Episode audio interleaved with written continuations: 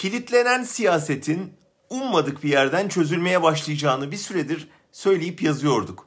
Ama doğrusu anahtarın bir mafya liderinin cebinden çıkacağını beklemiyorduk.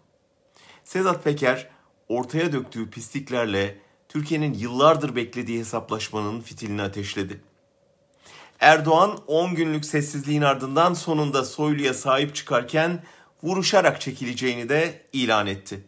Üstelik Akşener'e yapılan saldırıyı överek yeni saldırılar için vur emri verdi. Böyle konuşan Cumhurbaşkanı olur mu yakınmalarının vakti çoktan geçti. Şimdi tablo çok net.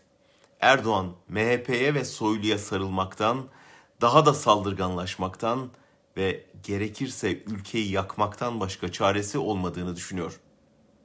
Artık bunu ayıplamak yerine buna karşı ne yapılabileceğini planlayıp önlem almanın vaktidir. Meclisteki tüm partilerin grup toplantılarını izledim.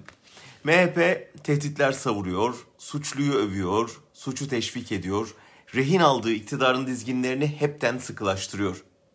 Erdoğan tükenmişliğin son noktasında peş peşe gaflar yapıyor, artık ne üretimden ne yatırımdan söz ediyor, mehter marşları eşliğinde silah ve savaş propagandasıyla göz boyamaya, göz korkutmaya çalışıyor.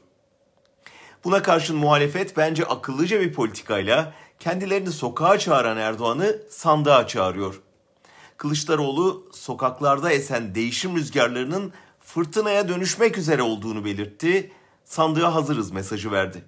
Akşener beyazlar içinde kürsüye çıkıp Erdoğan sonrası yürürlüğe girecek geliştirilmiş parlamenter sistemin kodlarını sıraladı.